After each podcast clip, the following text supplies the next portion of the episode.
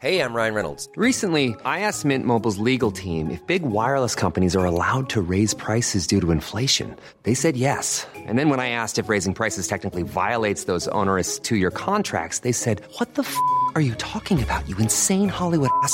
So to recap, we're cutting the price of Mint Unlimited from $30 a month to just $15 a month. Give it a try at mintmobile.com slash switch. $45 upfront for three months plus taxes and fees. Promo rate for new customers for limited time. Unlimited more than 40 gigabytes per month. Slows. Full terms at mintmobile.com. Bonjour à tous et bienvenue dans le Rendez-vous Jeu, l'émission bimensuelle où on vous résume toute l'actu du jeu vidéo et de l'industrie du gaming. C'est parti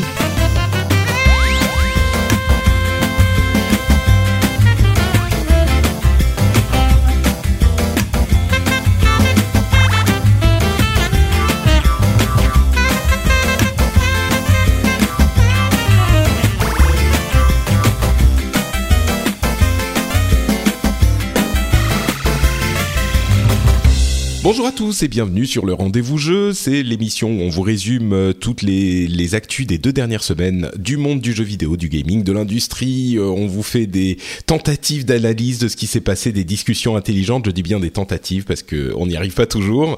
Je suis Patrick Béja, votre animateur euh, principal. J'espère apprécier. Et ce dont je ne doute pas, c'est que vous apprécierez et, et, et, très effectivement euh, nos co-animateurs d'aujourd'hui. J'ai nommé euh, Guillaume Delalande qui nous rejoint euh, encore une fois après un épisode il y a quelques semaines. Comment Avec ça va un Guillaume? nouveau micro, ça va beaucoup mieux comme ça, non? Mais c'est, c'est, Hein? écoute, je le disais avant de commencer, de, de commencer avant, avant de commencer l'enregistrement, ta voix est envoûtante. Oui, c'est CNN. Voilà, ça va beaucoup mieux avec un vrai micro. Très bien, euh, merci de revenir Guillaume. Et j'ai aussi l'immense plaisir d'accueillir euh, un, camarade euh, avec qui je collabore depuis, ouf, on ne compte plus les années maintenant, puisqu'on a avec nous Florent qui met en ligne les émissions que je produis depuis des... Oula une voiture qui une s'est derrière lui. Oui, Euh, les émissions que je produis depuis des, des, des années euh, et qui est aussi euh, un, un membre actif. Je sais plus, on débattait du fait du, du- de la question est-il actif ou pas. Moi, je moi, je le trouve de la scène indé de, de l'ouest de la France. Oui, bonjour à tous. Oui, on peut actif, on va dire euh, oui, en tout cas, comme je dis, je, je fais des trucs. Après, actif ou pas. euh, C'est aux un mec qui de- fait des trucs, Florent. Voilà. À partir où tu fais des trucs, t'es actif. hein. Voilà, oui, c'est ça. Donc euh, oui, tu participes à l'organisation d'événements, de salons. Enfin, t'as as une vraie passion pour le jeu indé. euh, C'est ça, Et, ouais. et tu, le- tu le, tu, tu mets ta passion en action. C'est ça. Bon, très bien. Euh, on, va donc euh, parcourir les news, les news importantes, les news qu'on a sélectionnées de ces deux dernières semaines, Euh, et on va commencer immédiatement avec une news dont je pense qu'elle divise l'opinion mondiale. C'est-à-dire que on a entendu il y a quelques jours cette information selon laquelle Nintendo et Netflix seraient en train de travailler sur le développement d'une série Zelda, d'une série La légende de Zelda. Attention, en live action, ça veut dire euh, non pas une série animée, non pas une série en images de synthèse, mais une série avec des acteurs, des décors, tout ça. Et là, euh, alors certains explosent de joie, se disent enfin oui super, c'est magnifique, et d'autres sont un petit peu plus circonspects. Euh, avant de donner mon avis, je vais me retourner vers les, les deux camarades, euh, et bah, en particulier Florent, tiens, puisque t'aimes les trucs bizarres euh, et, et un petit peu étranges. Zelda, c'est pas forcément un dé, on oui, va dire, mais C'est grand Mais- public quand même. oui, c'est ça, c'est ça. Mais, mais l'idée d'un truc live action Zelda, c'est un petit peu intrigant. Toi, ça te plaît, ça t'attire, ça te... Alors, premier truc déjà que ça me fait penser, euh, faut se souvenir du 1er avril 2008 où Oui, IGN avait sorti un trailer, un faux trailer de film Legend of Zelda. Et typiquement, ça m'en fait penser à ça. À l'époque, ils avaient mis, je sais plus combien de budget qui était assez énorme dans ce trailer. Et je me dis, bah, s'il y a un minimum de budget, ça peut réellement avoir de la gueule. Euh, Je suis tout à fait d'accord. c'est pareil, Ouais. on parle, bah, le, genre le film World of Warcraft, tout le monde a dit, Oh, mais pourquoi ils font un film live, ça va être catastrophe. Et de ce qu'on entend, bah, euh, voilà, ça va être euh, bien, quoi. Donc, euh, je pense pas que le côté live est forcément un problème. Euh, faut voir le comment ils, ils- ils produisent et les effets spéciaux qu'il y a derrière. Si c'est un chip, c'est sûr que ça va pas le faire, quoi. Ça, ça va Ouais. poser que plusieurs questions en tout cas, euh, surtout au niveau des, des attentes qu'on peut avoir par rapport à ça. Si on attend de voir une adaptation du jeu vidéo euh, à la télévision, tout le monde va être déçu. Ce sera pas ça du tout. Euh, les adaptations euh, de jeux vidéo euh, en film euh, ou en série télé, à partir du moment où on veut juste retrouver les mécaniques, ça ne peut pas marcher. C'est pas possible.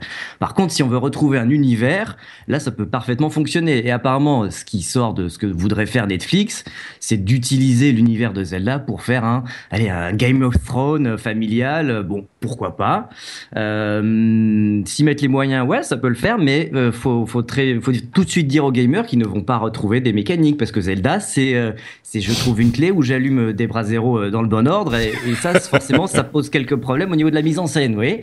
Euh, par contre, si on veut trouver euh, un héros légendaire qui doit sauver la princesse et son royaume vu maintes et maintes fois, bon ben pourquoi pas. Il y a des personnages qui se sont développés au cours de la saga, même si faut quand même l'admettre que Zelda c'est à chaque fois un peu un peu la même chose et un peu à chaque fois différente. Donc bon, Mais je sais pas. le truc c'est que bon, oui, bien sûr, s'ils mettent du budget, euh, ils pourront faire un truc euh, qui qui est quel- euh, techniquement qualitatif. Euh, je reviens juste sur ce que tu disais, Florent. Euh, Moi-même, en tant que bah, ancien employé et super grand fan de Blizzard et très impatient de voir le film World of War, enfin le film Warcraft, en lequel j'ai une confiance totale. Il faut pas oublier qu'on en a quand même pas vu grand chose, donc on sait pas. Euh, oui, c'est Duncan Jones et il a une vraie vision artistique et c'est un vrai joueur et tout ça, mais il faut quand même rester un tout petit peu prudent. On sait pas vraiment si ça peut donner quelque chose.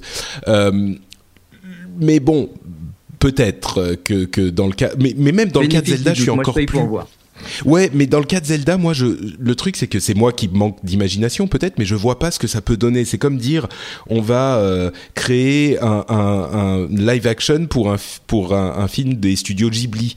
Tu Mais- vois, il y a des oui, trucs, il oui. y a un moment, c'est tellement onirique, c'est tellement. et Je comprends on- pas comment ça peut fonctionner en live action, quoi. On a vu ce que Mais- Mario a donné.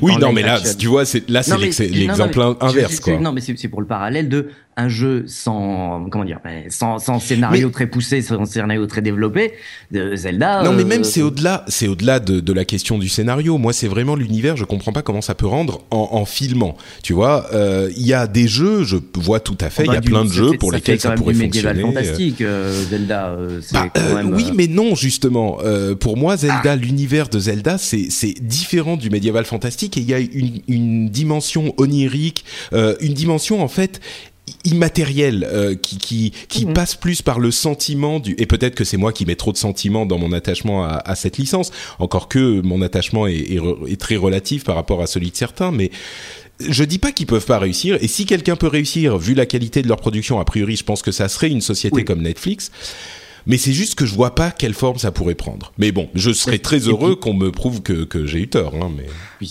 c'est- quel Zelda aussi parce que euh, voilà euh, si c'est Wind oui, Waker en toon euh, ou, ou les trucs très réalistes des derniers Mm. épisodes bon c'est voilà. pas la même chose. ouais. Après, le, le, le problème, c'est vrai que je trouve par un, un jeu vidéo par rapport à un, à un livre, le fait qu'on qu'on y participe, on s'y attache peut-être plus et on met plus de nos sentiments dans, dans la façon dont on joue, etc. Donc c'est vrai que euh, on a un attachement très très particulier à l'œuvre euh, du fait de nos expériences de jeu. Alors c'est vrai que du coup, euh, l'adaptation euh, en film ou, ou en série, C'est euh, toujours décevant. voilà. Bah, Ah bah, certains, diraient, euh, certains diraient que pour les livres c'est le cas aussi parce qu'on on n'a pas, euh, on se fait chacun notre propre film pour un livre, alors que euh, pour un jeu vidéo on a déjà des visuels. Mais et je vais Oui dire un truc qui est, je vais dire un truc qui, qui, qui risque d'être polémique aussi. Zelda c'est hyper cucu et ça fait partie du charme de Zelda. Je veux dire les petits les petits oiseaux euh, que tu que qui, qui que tu utilises pour sauver dans euh, enfin dans différents jeux. Il y a les les petits monstres qui sont hyper mignons. Il y a euh, enfin Bon, bref, je sais oui, pas comment ça kawaii, on pourrait est rendre, d'accord, peut-être. hein. Peut-être, peut-être. Non, mais par contre, il faut pas oublier, euh, c'est que euh, mécaniquement, dans le jeu vidéo, le, le joueur est toujours un co-auteur. Et Mm. encore plus que dans un livre, parce que dans un livre, tu suis quand même une trame narrative qui est déjà décidée à l'avance, comme dans un film, dans une série. Dans un jeu vidéo, c'est un peu toi qui, qui te fais aussi ton histoire en changeant euh, certains événements Ouais. et en faisant certains ordres que tu veux. Donc Alors, cet forcément, l'attachement est qu'ils totalement différent. ouais. C'est pour ça que Mm. structurellement, de toute façon, on peut pas adapter tel quel un jeu en film ou en série. Ouais. On change de, Bon. de mécanique. Quelques quelques infos sur les chiffres des États-Unis d'Amérique. Euh, bon, même pas des chiffres en fait. On va on va passer vite dessus, mais il y a deux infos intéressantes. D'une part, la PlayStation 4 est redevenue en janvier la console la plus vendue après deux mois de domination de la Xbox One. Euh, je pense que c'est euh, intéressant à signaler parce que c'était juste le mois où la Xbox One est revenue pendant 12 jours, comme on en parlait la dernière fois, euh, au prix de 400 dollars, euh, comparable, enfin identique à celui de la PlayStation 4. Depuis, la Xbox One est redevenue est redescendue à 350 dollars aux US, et donc il y a fort à parier qu'elle reprenne la couronne de console la plus vendue du mois en février. Mais plus que ça encore, la chose qui m'a intéressé, c'est le fait que euh, la PlayStation 4 et la Xbox One, dans leur ensemble, euh, ont aujourd'hui une base installée 60% plus importante que l'ancienne génération au même moment. Euh, C'est-à-dire que la, la, PlayStation 3 et la Xbox 360, qui déjà étaient euh, dans, leur ensemble, si on prend les deux, euh, quand même un succès. Donc il faut quand même relativiser quand on dit telle console se vend bien, telle console se vend moins bien. Dans l'ensemble, cette génération est un succès. Enfin, 60% de plus, c'est très important. Donc voilà, c'est quand même, ça marche super bien dans l'ensemble pour les deux. Ah bah il y a une vraie attente, hein, ça c'est sûr. Mm. Ça, ça, ça se vend tout seul. Bah, je pense que c'est aussi générationnel. Enfin, je veux dire, euh, euh, vu que les jeunes actuellement, enfin, euh, les jeux vidéo, ça ressemble entre guillemets, enfin, normal d'aller acheter une console alors que bah, la génération évolue et du coup, enfin. les jeunes actuellement bah, vont forcément acheter une console, alors qu'évidemment la part de marché grandit de plus en plus, ça me semble normal. C'est vrai qu'il y a une dizaine d'années, mine de rien, je pense que les jeunes achetaient des consoles, mais peut-être même, moi je dirais générationnel d'une autre manière. C'est-à-dire que par rapport à il y a dix ans, euh, on a beaucoup plus d'adultes pour qui euh, oui. l'achat d'une console est évident. Tu dis, bah c'est la nouvelle, ok, je vais l'acheter, peut-être pas tout de suite, peut-être plus tard, mais euh, je pense que je vais l'acheter parce que c'est passé plus dans les mœurs. C'est difficile à imaginer, mais même il y a dix ans, c'était pas aussi évident le, le, jeu vidéo. Moi, je me souviens que les critiques du jeu vidéo étaient beaucoup plus acerbes, même il y a cinq ans, euh, qu'elles ne le sont aujourd'hui. Donc, c'est peut-être un petit peu plus passé oui, dans les mœurs parce que les joueurs ont grandi et sont il y a beaucoup plus d'adultes bah, on qui vieillit, jouent. regarde l'âge moyen du joueur on a 35 ans maintenant ça, ouais. voilà hein, c'est normal Ouais, le, le, le média grandit, enfin le, enfin l'appareil aussi en soi. Bon, elles font, elles font plus que euh, lecteurs de, de, jeux vidéo, elles font euh, lecteurs Blu-ray, etc. Machin. Et donc c'est vrai que ça devient. Bon, ça c'était déjà le cas de la ah, génération le contrôle précédente. du salon, ça c'est le mythe ouais. de la. Voilà. Et surtout, c'est ce qui a, c'est ce qui a coulé la Xbox One. Donc je serais pas si okay, prompt à, à, à, mettre ça dans le dans le côté euh, ça vend bien de la balance, mais. Et puis est-ce que c'est les dernières aussi? Grande question les dernières de Console, quoi, pardon avant la dématérialisation ah oui totale. ah bon ça c'est c'est carrément une autre question mais voilà. Euh, justement, à propos de dématérialisation et de, euh, de, de d'âge moyen du joueur qui est poussé vers le haut, en particulier par euh, les jeux mobiles, euh, parlons -hmm. un petit peu de jeux mobiles avec une euh, expérience peut-être ou une euh, un premier mouvement d'Apple pour essayer de remettre un petit peu d'équilibre dans euh, tout ce qui est jeux gratuits, freemium euh, et free to play en tout cas sur l'App Store. C'est-à-dire que, vous le savez, hein, bien sûr, les free-to-play représentent l'immense majorité des jeux mobiles.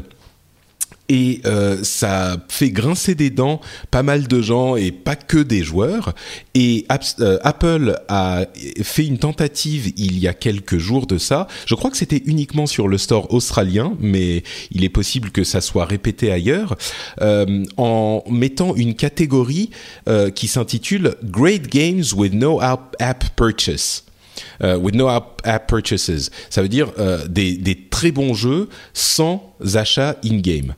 Et acheter une fois pour toutes, quoi. Voilà. Voilà, c'est-à-dire que c'est un jeu que vous payez. Oui, il faut le payer, il n'est pas gratuit, mais une fois qu'il est payé, il n'y a pas de euh, de d'achat euh, en jeu. C'est uniquement le prix que vous avez payé et c'est terminé. Vous avez le jeu complet. Et c'est mieux pour le porte-monnaie, parce qu'au final, généralement, on paye beaucoup plus quand c'est euh, un free-to-play.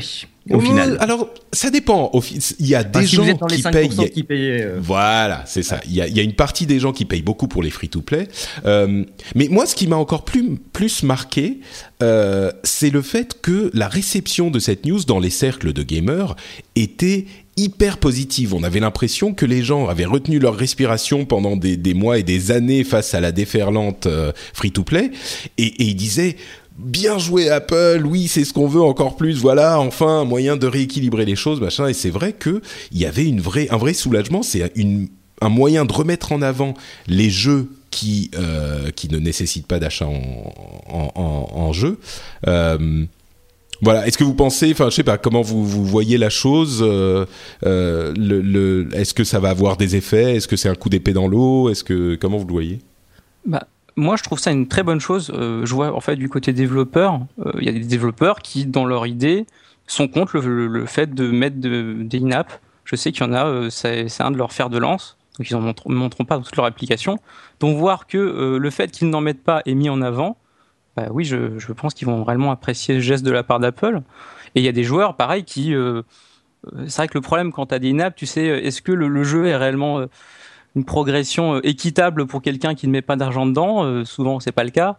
Donc, ça influence le développement du jeu voilà, lui-même et la nature dégradé, du jeu. Donc c'est vrai que ne, ne, pas acheter ce genre de jeu, enfin ne pas acheter ce genre de, ils sont, ils sont, ils sont, ils sont gratuits, ne pas jouer à ce genre de jeu et ne pas perdre son temps sur ce genre de jeu, euh, bah, je trouve ça pas plus mal pour ma part. Le mot-clé, tu l'as dit, c'est de perdre du temps, parce que euh, toujours dans, dans, ces jeux où il faut acheter à l'intérieur, c'est c'est des mécaniques de drogue clairement qui sont utilisées. Que c'est voilà, tu, tu veux tu veux avancer, ah il est bien le niveau suivant. Ah ben non, il va falloir attendre 24 heures ou alors tu payes tout de suite.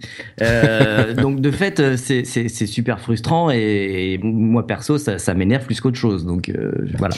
Bah, le, le, je, le je suis plutôt content qu'on mette en avant des créations et des des, des, des, des, titres qui donnent envie d'essayer autre chose que de reprendre toujours les mêmes mécaniques usées et reusées et qui font juste appel aux bas instincts. Euh, c'est vrai que comme on disait dans l'épisode précédent, il y a euh, euh, des gens qui, qui, se lamentent de cette influence qu'ont les jeux free-to-play sur l'industrie en général, l'industrie mobile en particulier bien sûr, mais et les effets que ça part... a aussi sur la grande industrie dans les triple A, parce que aussi il y a, y a un oui, backfire aussi. Hein, et, et, effectivement, euh, moi je trouve que ce, ce dont on se peut je vais réussir à parler. Ce dont on peut se lamenter le plus, c'est que euh, non seulement ça a une influence sur l'industrie en général, mais en plus les joueurs, les développeurs qui voudraient faire du jeu euh, sans achat in-app et, sans ce modèle free-to-play sont un petit peu poussés et forcés d'y aller euh, parce qu'il y a que ça qui marche.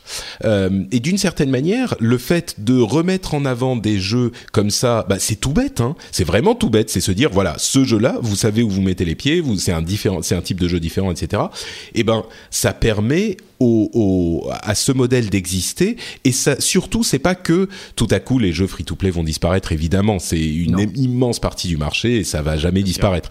Par contre, ça permet de remettre un petit peu d'équilibre euh, et de redonner une existence à ces jeux sans achat in-app, euh, là où ils se faisaient bouffer dans les charts, dans les conseils, dans les partout.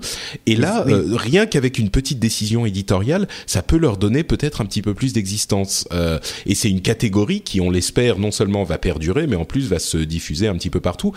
Et j'irais même jusqu'à dire et à poser la question de me demander si c'est pas euh, euh, euh, le, signe d'un mouvement encore plus profond de ce rééquilibrage. Euh, alors moi j'y veux, je vois un petit peu midi à ma porte avec mon financement par mes par mes auditeurs pour euh, pour certaines de mes émissions, mais je me dis c'est vrai que les gens sont en train de, de comprendre que les services et les jeux gratuits euh, ont forcément un, un, ça compense derrière euh, et gratuit, donc on hein, revient un petit peu sur des, des valeurs où c'est pas qu'on revient, c'est qu'on retrouve. Dans pour certains cas on se dit ah oui dans certains cas peut-être que je préfère pour certains types de jeux, pour certains types de services mettre un petit peu d'argent et je sais où je mets les pieds. Donc, euh, donc voilà, moi je pense que c'est une bonne chose et que ça rééquilibre plutôt que euh, de dire ça fait, va faire disparaître l'alternative. Après, surtout... euh, après en, en soi, euh, est-ce que les gens, tu dis, trouvent que ça va rééquilibrer, etc. Oui et non. je prends l'exemple en fait d'un ami qui a fait un, un, un, jeu, jeu de puzzle qui est sorti sur Steam et sur les mobiles. Il vend à 2 euros. Euh, sur le, le, Steam, ils trouvent les gens, c'est pas assez cher, on est prêt à mettre plus. Donc c'est pour donner une idée. Sur mobile, 2 euros pour eux pour mettre sur un jeu mobile, ils trouvent ça, les gens trouvent ça trop cher en fait. Donc t'as réellement, bah, vu que t'as pas le même public, t'as pas la même le marché, et c'est vrai que du coup le, les applications payantes sur sur mobile ont, ont quand même la vie dure quoi. Ah bah, il y a une sûr. destruction de valeur assez incroyable là pour le coup euh, avec les free-to-play. Et quand tu sais aussi que le gros problème quand tu mets ton jeu sur l'App Store, c'est le fait qu'on puisse te découvrir. Euh, à part Ouais. si t'es dans les charts, dans ce cas-là, voilà, c'est bon. Mais si- sinon, c'est impossible qu'on te trouve. Euh, le fait que Apple fasse une page spéciale pour sélectionner des jeux qui, justement, par certaines qualités euh, de gameplay ou par le fait justement qu'ils méritent d'être là parce que euh, ils sont bien et qu'on ne paye pas en plus à l'intérieur, je trouve que c'est plutôt euh, plutôt bon signe et ça peut mettre en avant certains jeux qui forcément ne seraient peut-être pas arrivés là. Et, et c'est marrant parce que ça montre le pouvoir euh, qu'a Apple rien qu'en créant Ah bah une ça. petite catégorie euh, éditoriale. Et c'est bon, il y a- on n'a pas de meilleure solution, donc euh, c'est pas forcément c'est pas forcément une critique, mais et, et c'est marrant ce que tu soulèves, euh, Florent, avec la question de Steam, parce que c'est vrai, ça va même plus loin.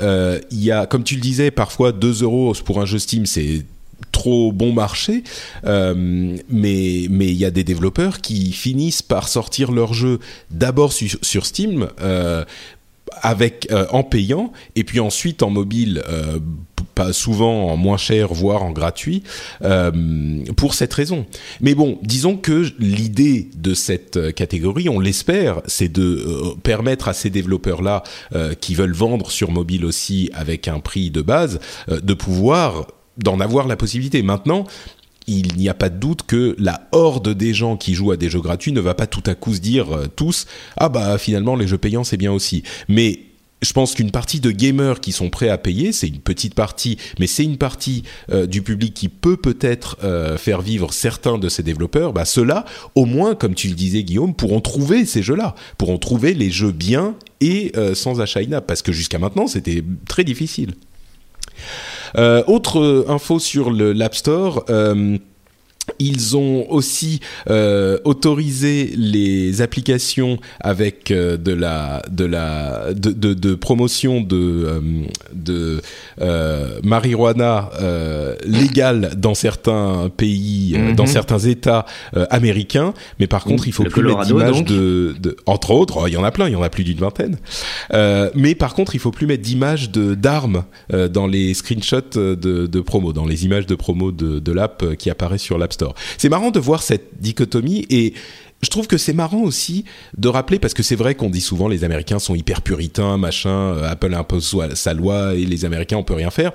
Aux États-Unis, il y a plus d'une vingtaine d'États où la, la, la, la drogue, bon, enfin les drogues douces, hein, mais La, drogue. la drogue. On parlait tout à l'heure. Euh, voilà, euh, où euh, la, la marijuana est autorisée pour des utilisations médicales, tout ça, mais il n'empêche. Donc, j'aime bien souvent remettre en perspective ces choses-là quand on dit ah puritanisme, ils veulent jamais faire ceci, cela et tout. Mais bon, Bon, on met pas les mêmes choses, le- on met pas le curseur au même endroit sur certaines choses. C'est- vrai, c'est très culturel. Puis Apple. Ah bah, il y a- y a énorme- Apple, non, c'est mais pas- évidemment. C'est pas faire de vagues, c'est tout. Donc euh, Apple, c'est je prends la- l'avis de la majorité et puis c'est tout. ouais, ce qui peut parfois avoir des effets négatifs, on est d'accord. Clairement. Euh, les choses, c'est sûr, c'est plus compliqué. Ouais. Euh, Peter Molineux, tiens, parlons de lui Ah. un petit peu. Je ne sais pas si vous avez lu ces articles qui sont sortis euh, au cours du week-end, mais pour rappeler un petit peu. Euh, pardon? Il a passé un sale week-end quand même. hein. Oui, oui, oui, oui. Euh, mais en même temps, moi, je, je- j'arguerais du Alors, fait qu'il l'a cherché la cherché. voilà. c'est ça. hein. C'est ça. Alors en fait, ce qui s'est passé, pour ceux qui ne savent pas, pour les plus jeunes d'entre nous, Peter Molineux est un développeur légendaire euh, qui a notamment été à l'origine de, de jeux comme Populous, euh, Black and White, euh, etc., etc., euh, Fable, euh, tout ça.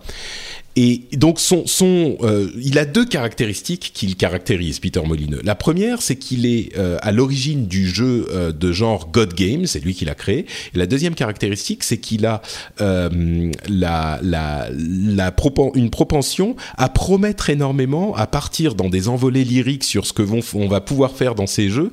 Et au final, évidemment, les jeux qui sortent euh, ne n'incluent pas la moitié des promesses de Molineux. Alors ça, c'est une généreux la moitié. oui. hein. Alors c'est le genre à vous promettre le, le- la synthétisation d'un enfant auquel on s'attachera et qu'on auquel, avec lequel on le vivra. Voilà Milo, euh, le chien dans Fable qui Ah là serait là. un vrai personnage euh, qui nous créerait un, un lien affectif incroyable, la possibilité dans certains jeux de, enfin bref, c'est le le- l'emphase lyrique telle qu'on l'a on l'a on l'entend rarement. Et le truc c'est que quand il promet ce genre de choses sur des, niveaux de gameplay, euh, bon bah au final ça n'arrive pas. euh, C'est des jeux, on peut les acheter ou pas. Au final, on fait ce qu'on veut. Le problème, c'est qu'il y a, il s'est passé deux choses ces deux dernières années. Euh, D'une part, il a lancé un jeu sur Kickstarter qui s'appelle Godus, qui a été financé. Alors à, autour de, je sais plus, il avait demandé 500 000 pounds et il en a eu, euh, ou il en avait Il avait demandé, 400 000, il en a eu on 500 000. 500 000, voilà. c'est Voilà, ça. Euh, ce qui est quand même une somme euh, raisonnable. Mais bon, qui est pas mirobolante non plus, mais c'est c'est pas mal pour le développement d'un jeu, ça peut aider. Et il a, euh, il n'a, le jeu est sorti, mais comme beaucoup de jeux Kickstarter, sans l'ensemble des fonctionnalités qu'il avait promis. Euh, il y a euh, par exemple la, partie euh, Linux qui n'a pas été livrée, la partie multijoueur qui est très très très en retard, qui n'arrive pas et qui va peut-être arriver, mais on ne sait pas. Mais pour le moment, elle n'est pas encore là, alors que c'était censé arriver il y a des mois et des mois. Et donc ce jeu, c'est Godus. Hein, pour ceux qui savent pas, c'est aussi un jeu de, de, de, de un God Game. Donc Kickstarter pas raté, mais qui ne livre pas les promesses. La différence avec les promesses de gameplay dont on parlait tout à l'heure, c'est que là, euh, c'était pas des trucs où on vous dit bon, ce jeu sera super. Après, euh, à vous de juger s'il est super ou pas. C'était ce jeu sera sur Linux. Et là, euh, bah il n'y est pas sur Linux. Euh, les fonctionnalités multiplayer sont pas complètes, euh, etc. Et l'autre truc qu'il a fait, c'est qu'il a sorti un autre jeu euh, sur mobile qui s'appelait Curiosity, qui était en fait une sorte de vaste promotion pour Godus, où en fait il fallait taper des millions de fois sur un cube et les, les tapages de cubes étaient synchronisés sur l'ensemble des joueurs du monde. Et au final, le dernier la dernière personne qui tapait sur le cube, le dernier cube, allait gagner le jeu et euh, Peter Molineux disait ça va changer sa vie, euh, ça va euh, avoir des conséquences incroyables parce que alors attention, il va être le dieu des dieux dans Godus, c'est-à-dire qu'il aura non seulement la possibilité d'influencer tout les, le, le monde, l'univers de Godus et tous les dieux de Godus, mais en plus il gagnera 1% des recettes du jeu Godus. Alors le petit qui a gagné, qui connaissait d'ailleurs pas Peter Molineux, euh, qui s'appelle Brian Anderson, euh, était bon euh, content de voir ce qui se passait. Euh, et il a rencontré Molineux, tout ça. Et ensuite, plus personne ne l'a tenu au courant. Chez 22 Cans, personne ne l'a tenu au courant de ce qui se passait. Ça fait des mois et même des années. Euh, et bon, maintenant, suite à un article de euh, Eurogamer, on s'est réintéressé au cas de ce type que tout le monde a, a oublié. et des promesses oubliées aussi par rapport à Godus. Et là, on arrive à la conclusion c'est euh, l'interview qu'a donné Peter Molineux à trois euh, publications différentes, dont The Guardian, euh, en disant ça y est, c'est fini, je me retire de. Ah oui, entre parenthèses, Molineux avait dit euh, oui, il faut faire attention avec HoloLens, euh, il faut pas trop promettre parce que on sait pas ce que ça Ah va non. donner. Ah non. Et alors pas là, vu ça. Il a vraiment dit ça. oui, oui, oui, oui, Il- je te jure, il a dit ça. Ah, oui, même. Et enfin, c'est vraiment là on se dit mais il y a pas, pas de honte quoi. Molineux qui dit faut pas trop promettre, c'est quand même bon bref, c'était c'était comique à ce niveau-là, mais c'était pas dramatique. Mais cette histoire de Godus euh, est vraiment euh, c'est plus que juste une petite une petite promesse non tenue. Surtout que ah oui, cerise sur le gâteau, Peter Molineux maintenant bah il en a marre de Godus donc il part et il va laisser le développement à l'équipe qui est en place. Lui, il va faire autre chose. Il va faire, euh, je sais plus, Strange ou je sais plus comment s'appelle son nouveau jeu. Il va laisser le développement à l'équipe qui est, en place euh, et dont d'ailleurs le, le, le directeur du jeu est devenu un fan qui avait euh, été voir les développeurs en disant moi je peux faire mieux que ce que vous êtes en train de faire. Voilà, il faut faire comme ça, comme ça, comme ça. Maintenant, c'est lui qui est en charge du développement. C'était un fan. C'était même pas. Bon, bref. Il donne une interview au Guardian en disant bon c'est fini, euh, je sais que les gens veulent plus Voilà, entendre voilà. parler de moi, euh, donc je me retire et euh, je vais plus parler de rien euh, et on m'entendra plus parce que je sais que les gens en ont marre. Moi-même j'en ai marre. Alors c'est une sorte d'interview. Allez la lire, hein, c'est intéressant, mais oui. c'est entre misérabilisme, euh, culpabilité euh, euh, euh, et, genre en même temps plaignez-moi et je suis coupable et je suis désolé et je ne m'excuse pas. Voilà, je Et- vais bouder dans mon coin si c'est comme ça. C'est ça. Exactement. C'est je vais bouder dans mon coin. Merci Guillaume. Euh, tu as parfaitement compris euh, l'essence de cette euh, de cette interview. Et Bah, D'ailleurs, est-ce que tu peux demander, nous dire Demander à ce que je revienne. C'est un peu ça, c'est un appel au secours. hein, C'est, Ouais. voilà. Ouais, ouais, ouais, hein. Il va, il va, il va, il va, il va, il va s'arrêter de parler. allez, on, on le revoit dans 3-4 mois. hein. Bah, surtout qu'au Guardian, Ah, il avait non. dit. euh, oui, c'était ma dernière il avait dit c'est ma dernière. il- après. Voilà, c'est ça. Euh, enfin, je sais pas. C'est moi, moi, ça, moi, ça, j'avoue, ça me dégoûte un, peu. Euh, qu'il faut avoir dans l'industrie. Il faut, il faut des rêveurs dans cette industrie. C'est très bien. Il, il faut euh, leur lancer des plans sur la comète. Très bien. Il faut faire rêver. Pourquoi pas Après, on est dans une industrie qui doit donner des résultats et derrière, bah, ça suit pas toujours. Et c'est pas le seul non plus, voilà, à faire ça. Et bon, c'est vrai qu'il est surtout coutumier du fait et qu'au bout d'un moment, bah, c'est peut-être la goutte d'eau qui a fait déborder le vase. Donc est-ce que est-ce qu'il doit pas juste réfléchir aux grandes aux grandes aux grands traits, au grand développement et laisser le développement à des gens à, peut-être un peu plus les mains dans le cambouis, je sais pas. Mais euh, voilà. Le truc c'est que tout ça c'est vrai et il faut rêver bien sûr et tout ça c'est pas ça que je lui reproche. Moi ce que je lui reproche c'est d'avoir d'une part trahi le pauvre Brian Anderson euh, à qui il a dit ta vie va changer, tu vas avoir 1% des revenus, tu as gagné un truc incroyable machin. Il est c'est différent quand on dit euh, on promet aux, gens euh, ce jeu sera super à une sorte de masse. Euh, j'écoutais le podcast de Wired où il disait ça justement. C'est différent quand tu promets à une masse informe euh, le jeu va être super et quand tu vas chercher quelqu'un spécifiquement pour le décevoir spécifiquement lui. Donc il y a ça d'une part. Il y a les promesses sur Kickstarter spécifiques qui sont pas des promesses vagues genre version Linux tout ça. Oui, le jeu a pas l'air d'être de de de d'être suivi comme comme il l'espéraient et donc ils vont sans doute pas faire leur argent. Donc la décision est difficile, mais bon, le truc Linux c'est une chose, mais surtout le fait qu'ils se barrent, moi ça me tue quoi. Le fait qu'ils qu quittent Godus en se disant bon bah c'est fini, je m'en fous et ils vont le finir, vous inquiétez pas, euh, les autres ils vont le finir. Enfin, ça me, je sais pas. moi ça, c'est ça qui m'a fait. Il était un peu parti comme ça sur la fin fable aussi. Oui, mais Fab, ça n'a pas été financé par des par les fans qui lui ont dit OK, on te file notre argent pour. Tout à fait d'accord que là, il y a eu un changement dans le dans le, dans le paradigme de fait que voilà, tu es euh, comment dire en français comptable directement de des gens qui responsable. ont payé pour toi quoi tu vois c'est euh, responsable. J'avais accountable dans la tête mais je, je ouais.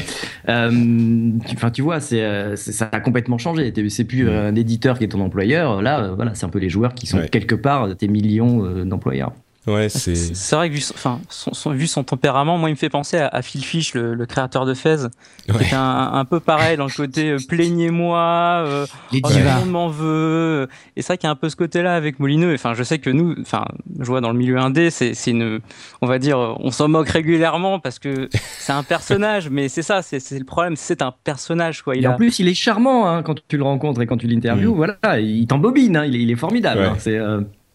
Et, pour ce qui est du point du, Kickstarter Linux, euh, ça a été un gros problème, je vois dernièrement. Ça a été un peu le, Saint Graal, c'est oh, notre jeu, regardez, il sort aussi sous Linux. Et c'est vrai que euh, c'était un peu le, pledge facile, et il y a eu pas mal de Kickstarter qui ne l'ont pas, euh, l'ont pas fait à la fin. Donc c'est vrai que faut que les gens se disent, enfin c'est toujours le même problème, faut que ce soit pour un, jeu qui soit de Peter Molineux ou autre, c'est faut être euh, réalise dans euh, les pledges qu'on fait. Euh, les, les, c'est pour aider les le développement, c'est pas une garantie, c'est sûr, mais.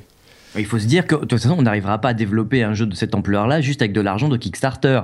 Non, c'est pas, sûr, pas avec 500 000 livres que tu vas développer un jeu de cette taille-là, de cette ampleur-là. Il faut aussi remettre les choses à leur place. Euh, voilà, on lui a reproché d'aller voir un éditeur après parce qu'il avait promis que ça se passerait juste entre les Kickstarter et lui. Euh, au bout d'un moment, bah non, non, on n'arrivera pas à, à lever. il fait très, il fait très mea culpa dans son interview, mais en même temps. Euh, comme vous le disiez tous les deux, mais en même temps, c'est du plaignez-moi, et en même temps, le truc, c'est que ah, il dit ah oui c'est vraiment euh, c'est honteux ce qui s'est passé avec Brian Anderson on l'a pas contacté mais ok mais c'était toi gars qu'est-ce que tu je veux dire euh, bon il fait effectivement mais à culpa et surtout effectivement le, la, la, cerise c'est qu'il se barre quoi moi ça me ça me désole ça me désole Bon, Twitter. C'est voilà, bizarre. Ouais, ouais, c'est dommage. Mais c'est vrai que c'est aussi un rêveur. Enfin, bon, bref, je vais pas, je vais pas partir sur mon mon mon, mon jugement de valeur de Peter Molineux parce que euh, parlons plutôt de Eurogamer encore une fois, euh, qui a décidé de euh, supprimer les notes sur les jeux. Alors c'est un débat qui qui est constant dans les jeux vidéo et d'ailleurs dans d'autres médias.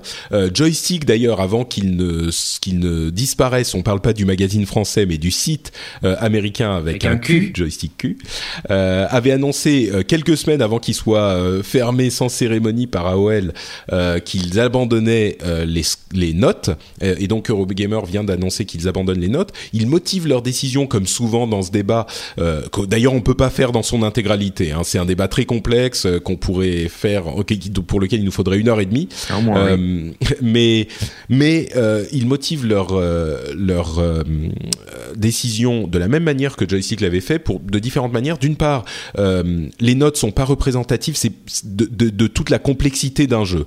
Mm. c'est vrai que il est compliqué de dire si tel élément ou tel élément sont bons ou tel élément nous plaise ou tel élément ont du charme. C'est difficile de synthétiser ça dans une note. ensuite, les jeux évoluent au cours des, des, des, des, mois aujourd'hui. Donc euh, une note, c'est ça, ça fige un truc et c'est est-ce qu'il faut la revisiter ensuite? C'est compliqué. Donc à la place de ça, euh, il donne euh, pas de note une, un résumé, euh, moi ce que je trouve très bien, un résumé euh, de ce qu'ils en pensent à la fin, donc euh, quelques lignes, et ensuite des, des, des, badges qui sont recommandés, essentiels ou à éviter. Donc recommandé c'est un bon jeu, essentiel c'est à ne pas rater, et à éviter ben, c'est un mauvais jeu, sachant qu'il y aura plein de jeux qui n'auront pas ces badges-là, qui sont juste, voilà, ces jeux, des jeux, voilà. Et à noter aussi euh, Metacritic qui a une importance monumentale dans l'industrie, donc qui mmh. agrège toutes les notes de euh, tous les, les d'énormément de, euh, sites de, de, jeux vidéo et pas que de jeux vidéo d'ailleurs euh, dans le monde entier. Euh, et surveillé par les éditeurs et on a même entendu des, des, des exemples de d'éditeurs qui mettaient des objectifs à, leur, euh, leurs développeurs, à leur euh, euh, département communication, d'obtenir des scores métacritiques qui soient supérieurs à une certaine note pour avoir leur bonus ou pour être mieux payés, etc. Donc c'est vraiment une importance fondamentale. Et en plus Metacritic amène du trafic sur les sites en question parce que les gens vont voir les notes générales sur Metacritic et cliquer sur la review pour lire le truc. Donc Eurogamer disparaît de Metacritic là en prenant cette décision. Donc c'est une décision qui est vraiment pas facile. Mais pas de euh, Google mais pas de Google, bien sûr, évidemment, puisqu'ils ont, euh, ouais, puisqu'ils ont gardé une sorte de notation qui n'apparaîtra nulle part ailleurs que sur Google, parce qu'ils disent euh, sans Google, on, de toute façon, on peut pas exister. On a besoin euh, de Google, donc il y a une sorte de, de notation pas fictive, mais virtuelle. automatique, on va dire. Voilà, équivalence automatique. Euh, deux, choses avant de vous donner la parole. Premièrement, pour les films, généralement, on met pas de notes et ça se passe très bien. Moi, je trouve ça parfaitement. Il y a des magazines qui mettent des pouces, des étoiles ou des trucs. Hein. Voilà, c'est ça. Mais on c'est pas un truc qui est aussi important que dans l'industrie du jeu vidéo. Moi, je pense qu'on peut passer des jeux en revue sans mettre de notes. Et d'autre part, moi, j'avais dans, j'ai toujours eu une certaine aversion pour les notes et je fais souvent, d'ailleurs, ceux qui écoutent Positron le, savent. Euh, je, je dis, soit c'est euh, pour les fans de ce genre-là, soit c'est tellement bien que c'est pour tout le monde, ça transcende le genre, mais je mets pas de notes dans les, dans les reviews que je fais. Donc, moi, j'ai plutôt tendance à apprécier. En même temps, je comprends que les gens veuillent une, un moyen facile de savoir ce que vaut le jeu, quoi. Mais je trouve que les notes ont plus d'effets négatifs que positifs, donc je pense que c'est bien qu'il y en ait aussi qui fassent pas de notes. Écoute, jusqu'à il y a trois semaines, j'étais exactement du même avis que toi. D'accord. Disons que le jeu vidéo, euh, euh, il y, a largement, c'est comme le cinéma, les livres, on met pas des notes, euh, voilà. Euh, le plus important, c'est d'avoir une critique, un avis personnel, une vision artistique, très bien. Puis j'ai vu sur YouTube la vidéo de Un drop dans la mare. Que je, vous, que je vous conseille absolument d'aller voir, qui en 8 minutes explique pourquoi on a besoin de notes et quelle pourrait être une nouvelle notation très intéressante pour l'avenir de cette industrie. Alors pourquoi on a besoin de notes?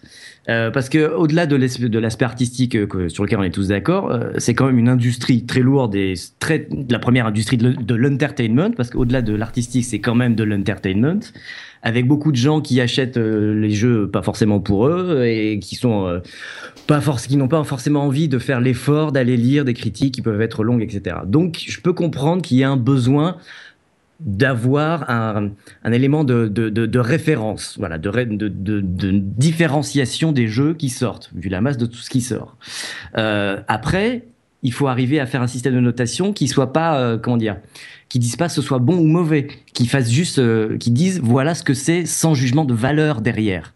Et ce qu'ils ont, ce qu'ils ont proposé, c'est en fait euh, des échelles relatives à chaque fois. C'est-à-dire que sur chaque élément, donc le graphisme, le scénario, le mode en ligne, etc., etc., euh, une échelle horizontale sur laquelle euh, il y a trois, trois éléments. Euh, au milieu, c'est voilà, c'est sur ce, sur ce point, c'est ça correspond au standard actuel de l'industrie, ou si c'est un petit peu plus bah, à droite, ou si c'est un peu moins à gauche. Euh, exemple, voilà, sur le dernier Assassin's Creed, les graphismes ont été vraiment poussés par rapport à la norme actuelle, donc euh, sur cette échelle-là, ce serait un petit peu plus à droite. Après, chaque chose sur le scénario, est-ce qu'il a été travaillé, etc., etc. Et il finirait sur euh, un dernier critère qui me semble très pertinent dans le, jeu vidéo moderne, comme dans la façon dont on nous vend les jeux aujourd'hui, c'est la réponse aux attentes créées. Parce qu'avec tous les buzz qu'on nous fait, qu'on nous survend un jeu, euh, on en parle deux ans avant euh, et on se dit euh, oui voilà, on nous a promis. On parlait de Molino, c'est exactement ça. Et donc ce dernier critère, ce serait euh, est-ce que euh, le jeu qu'on nous donne à la fin correspond à l'attente qu'on a qu'on nous a créée. Et je trouve ce système de notation assez rafraîchissant. Le- allez, allez voir sur YouTube. La vidéo a été postée il y a trois semaines et, et ça me fait vraiment réfléchir sur sur le fait que ouais, on a besoin d'un système de critères qui soit pas un jugement de valeur, mais qui permettent justement de voir si un jeu s'inscrit dans ce qui fait, s'il est dans la moyenne ou s'il va plus loin sur certains points euh, Mhm. précis. Et je pense que ça c'est plutôt intéressant. Je sais pas ce que vous en pensez. Ouais, c'est c'est. Alors, je vais répondre après. Euh, ça. Je vais répondre après. Je vais demander. euh, J'ai déjà mon avis sur la chose. Euh, je vais demander à Florent euh, si ça le séduit ce, ce système et si t'as des une idée en général sur la question des notes de jeu. Déjà, c'est très drôle parce qu'il y a, a 10 jours, euh, j'ai pu voir un, débat euh, de la critique cinéma sur Internet avec euh, notre ami John Pisken. Et du coup, bah, y a- on avait déjà eu ce débat sur, déjà, dans le, média en général, est-ce que avoir une notation est intéressant? Déjà, je pense, pour moi, dans le film, ça se, débat, et dans le jeu vidéo encore plus, parce que comme tu l'as dit, Patrick, avec tout ce qui est early access, etc., déjà, il y a une review d'un jeu à un à un temps T plus 1 et peut euh, largement évoluer parce que le jeu avant il est en early access, après il sort, etc. Machin. Donc c'est pour ça euh, que certains sites déjà font, euh, genre, euh, je voyais Polygon avait fait, euh, fait des reviews en early quand ils ont le, le, le, le jeu, etc., les, les premiers euh, retours, et après, dès que le jeu sort, parce que le jeu a, a pu évoluer euh, et euh, complètement changer. Donc déjà, il y, a, il y a aussi ce côté-là, faire peut-être plus- plusieurs reviews. Euh. Et du, du coup, c'est vrai que à, à cause de ça, euh, moi, le, avoir une note, c'est vrai que je, je suis plus du côté de Patrick. Je, je, ça me semble très bancal, on va dire, comme, comme manière euh, de, de, de voir les jeux. Et c'est vrai que euh, c'est comme on, on parlait pour la critique du cinéma sur Internet. Les gens aussi, après, ne lisent plus les critiques. Et, et, et c'est juste une notation, ils se réfèrent juste à une notation. Alors, en On, fait, on est, on est tout à fait d'accord sur l'aspect note c'est pour ça sur que 20 aussi ou ce nombre d'étoiles le- là-dessus, il n'y a pas de problème. Sur, Après, sur l'échelle, en fait, c'est ça. C'est en même temps avoir des- une échelle de, de différents critères, c'est en même temps faire une critique dans, dans un certain sens. Mm, mm. Donc c'est, ça reste comme une critique, même si elle est euh, super euh, succincte. Mais c'est ça qu'il faut garder parce que pour moi, Hey, it's Danny Pellegrino from Everything Iconic. Ready to upgrade your style game without blowing your budget? Check out Quince. They've got all the good stuff shirts and polos, activewear, and fine leather goods, all at 50 to 80% less than other high end brands. And the best part? They're all about safe, ethical, and responsible manufacturing. Get that luxury vibe without the luxury price tag. Hit up quince.com slash upgrade for free shipping and 365 day returns on your next order. That's quince.com slash upgrade. I'm Sandra, and I'm just the professional your small business was looking for. But you didn't hire me because you didn't use LinkedIn jobs. LinkedIn has professionals you can't find anywhere else, including those who aren't actively looking for a new job but might be open to the perfect role, like me. In a given month, over 70% of LinkedIn users don't visit other leading job sites. So if you're not looking on LinkedIn, you'll miss out on great candidates like Sandra. Start hiring professionals like a professional. Post your free job on linkedin.com/people slash people today. une note, euh, on me dit 17 sur 20 euh, et après un nom de site qui a, qui a mis la note. C'est c'est ce qu'on voit sur les affiches de ciné, c'est un truc Ouais, qui- ouais. que je trouve aberrant. Il faut que ça, faut que ça disparaisse c'est très vite ça. Ouais. C'est, euh, on n'est plus à l'école voilà. quoi. Les Et- mecs et là, c'est le même problème. C'est- plus un média d'ados boutonneux qui, euh, qui vont à l'école et qui ont des notes euh, à la fin de la semaine. Donc on a, l'impression qu'on en est encore là dans le jeu vidéo. On a besoin de notes. Un petit peu, ouais. Franchement, on Mais est tu au sais- collège quoi, ça va. Mais ouais, fini Florent et puis je vais. Non, non, mais c'est bon. D'accord. Bah, sur la question, je, suis assez d'accord bon, avec d'une manière vos deux analyses, mais en même temps, la caractéristique d'un drop dans la mare, ils sont bien, mais je trouve qu'ils font souvent des analyses un poil faciles, euh, en ce sens que, bah, non, pas facile, c'est pas vrai, mais séduisante au premier abord, et puis quand tu creuses un petit peu, tu te rends compte que Alors, creusons, euh, t'es pas convaincu que ça va fonctionner. En l'occurrence, euh, cette histoire de euh, note relative, oui, c'est intéressant et peut-être que c'est une bonne réflexion sur le, le, le sur le chemin d'un bon système de notation, mais d'une part, ça me paraît beaucoup trop compliqué. Euh, il faut quand même sortir le manuel à chaque fois que tu veux comprendre les notes dont il parle. Euh, le machin relatif, oui, mais alors euh, relatif au, à la moyenne, mais la moyenne de quand D'une part, la moyenne évolue, et puis ensuite, est-ce que ça veut dire que c'est beaucoup mieux, un peu moins bien, machin Enfin, une personne normale dont tu parlais à l'origine, ce que je comprends tout à fait, qui a besoin de comprendre facilement la valeur d'un jeu pour savoir s'il veut l'acheter ou pas, surtout que les jeux sont très chers quand ils viennent de sortir. Euh, je pense aux gens qui veulent faire des cadeaux à Noël, machin, tout ça. Évidemment, ils vont pas attendre les soldes sur Steam. Euh, donc oui, on a besoin d'un machin facile à comprendre et du coup, tout de suite après, euh, on se contredit en disant il faut un truc relatif pour le scénario. Est-ce que c'est bien par rapport au standard actuel, machin? Comme je disais, il va falloir sortir le manuel de compréhension des notes relatives pour pouvoir juger de la valeur du jeu. C'est pas le but. et d'un autre côté, toute cette description que tu fais avec euh, des, des, des convoluted, euh, comme on dit en anglais, euh, systèmes de notation par rapport au standard actuel, finalement, est-ce que c'est pas plus simplement résumé dans un petit texte de, bah, je sais pas, un petit paragraphe de, de, de, de, de 200 ou 300 signes qui va nous, nous résumer ce qu'on pense du jeu. Et moi, à mon avis, il est beaucoup plus simple de se dire, bah, tu lis les trois lignes sur le truc et tu comprends ce que c'est euh, pour les gens qui veulent vraiment s'intéresser à ce que c'est. Et puis il y aura toujours, je pense qu'il y aura toujours des notes, il y aura toujours des, sites pour faire des, notes chiffrées. Ça existera toujours à la limite. Euh, pour moi, les, reviews sans notes, c'est intéressant pour les gens qui sont vraiment amoureux du jeu vidéo, qui veulent savoir vraiment ce que vaut le, jeu et pas juste le résumer à une note. Donc, les gens qui vont faire leur course à Noël, ils auront toujours besoin des notes, mais nous, il faut qu'il existe aussi un système où euh, les notes ne, sont pas le focus de euh, notre appréciation des jeux. Et je reviens à la question de l'équilibre. On parlait de l'équilibre entre free-to-play et euh, jeu payant qui doit exister. Et là, on a un déséquilibre en faveur du free-to-play, en particulier sur les mobiles. À mon sens, il faut aussi un équilibre entre noté et non noté. Euh, entre noter et expliquer. Et aujourd'hui, on a un énorme déséquilibre en faveur des ah notes. Bah, Tout le monde note. Donc euh, voilà, moi je dirais plutôt de valeur qui est attaché à la note et c'est ça qui est compliqué parce que mm. voilà, un jeu ne peut être peut être très mauvais sur un point très précis, mais mériter, euh, mériter l'achat parce qu'il développe euh, une, une, autre qualité ailleurs. Ouais, exactement. Et il y a des tu fais quoi dans ce cas-là? Tu, tu, fais, tu mets deux bah notes, tu mets trois notes, tu fais quoi? Et, voilà. Il y a, des jeux qui sont, il y a des jeux qui sont objectivement assez pourris mais qui plaisent quand même, qui nous plaisent quand même personnellement. Il y a des jeux qui sont euh, qui ont des d'énormes défauts. Euh, on peut penser par exemple à, je sais pas, euh, ça me vient à l'esprit maintenant, mais je pense à Dead Island parce que Dying Light du même développeur avec les mêmes défauts euh, vient de sortir. Dying Light était un jeu qui avait énormément de problèmes. Euh, pardon, Dead Island était un jeu qui avait énormément de problèmes de design, de, de, de technique, etc. Mais qui moi m'a bien plu et qui a bien plu à pas mal de gens. Comment t'expliques ça en une note?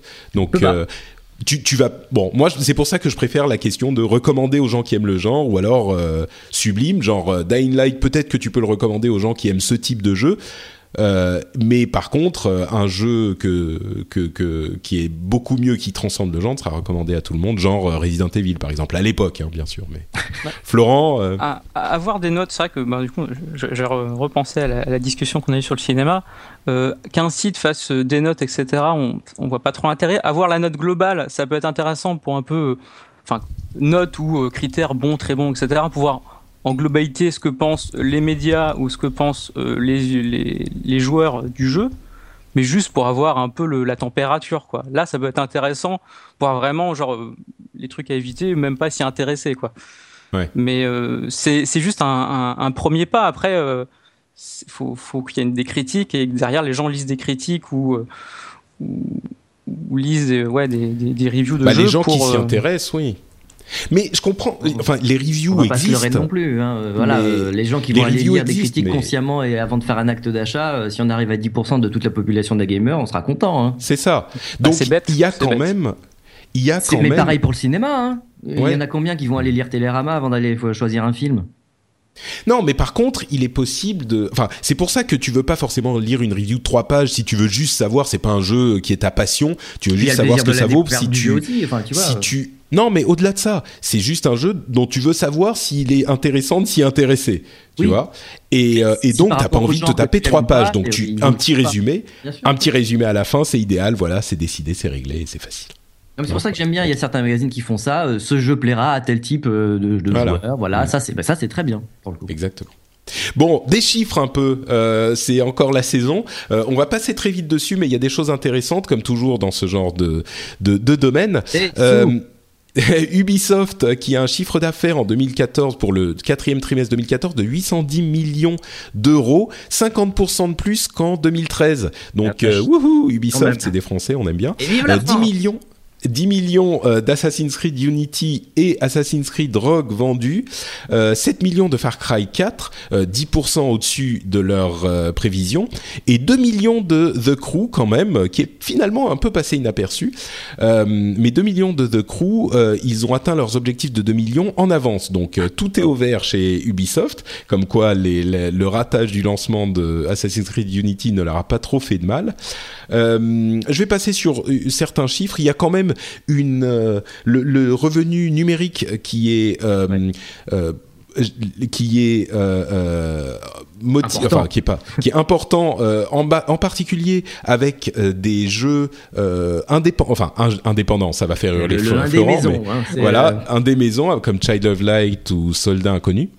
Euh, leur vente, tiens, encore des chiffres, les parts chez Ubisoft, euh, 34% de ventes sur euh, PlayStation 4, 20% sur Xbox One et 13% sur PlayStation 3 et 13% sur Xbox 360, 11% sur PC, 4% sur Wii Oui. et, attention, Wii, hein, pas Wii, U, oui, la- 4% la vieille. grâce à Just Dance. Voilà, grâce à Just Dance qui est toujours très populaire et 2% sur Wii U malheureusement. Ils se gardent un petit jeu, un party game visiblement en, en, en- en stock pour quand il y aura plus de Wii U installés.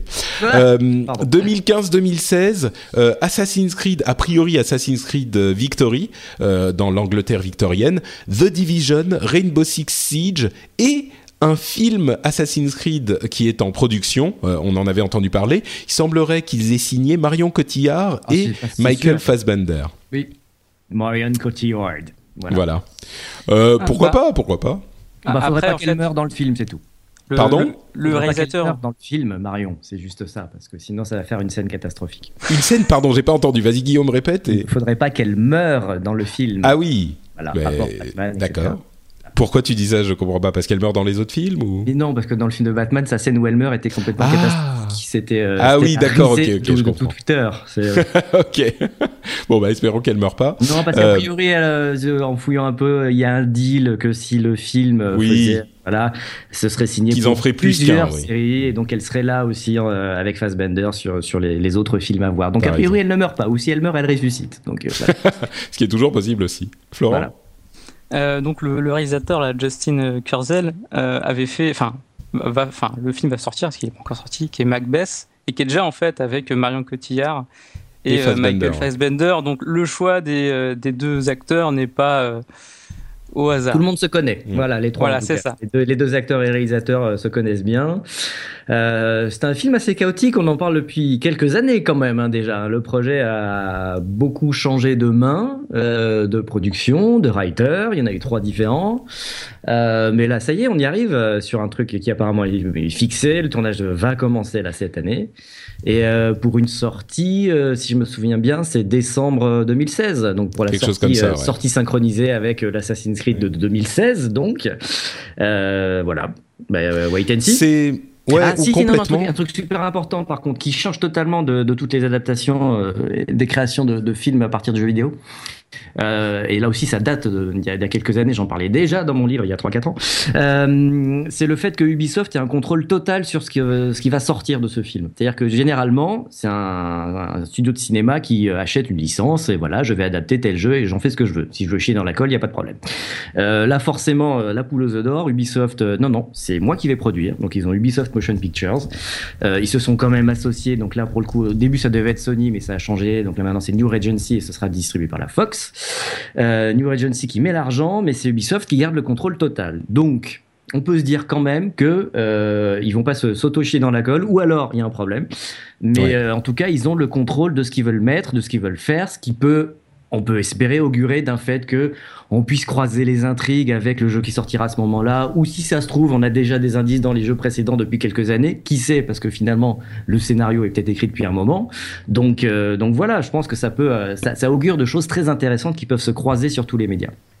Ouais, peut-être une euh, résurgence du, fi- du, du film et de la série de jeux vidéo. C'est vrai que, bah, comme on le disait en début d'émission, euh, le public a grandi et il est mature et prêt non seulement à recevoir ce genre de, de production, mais en plus à les faire, parce qu'il y a aussi des gens qui sont aujourd'hui en âge de créer ce genre de choses plutôt que de les laisser aux gens plus âgés euh, qui, entre guillemets, savent ce qu'ils font. Et puis accessoirement, Assassin's Creed, je peux plus le voir en film que Zelda. Mais c'est un euh, univers qui existe de toute façon, qui s'adapte sur toutes les périodes historiques passées de, de toutes les civilisations, et qui a aussi des effets dans le présent. Enfin, ils ont imaginé tout un monde parallèle où il se passe des trucs dans tous les sens, donc ça fait sens dans n'importe quelle époque et dans le présent fait, aussi. ouais. Donc pour le coup, euh, voilà, l'univers existe et est très facilement adaptable au cinéma.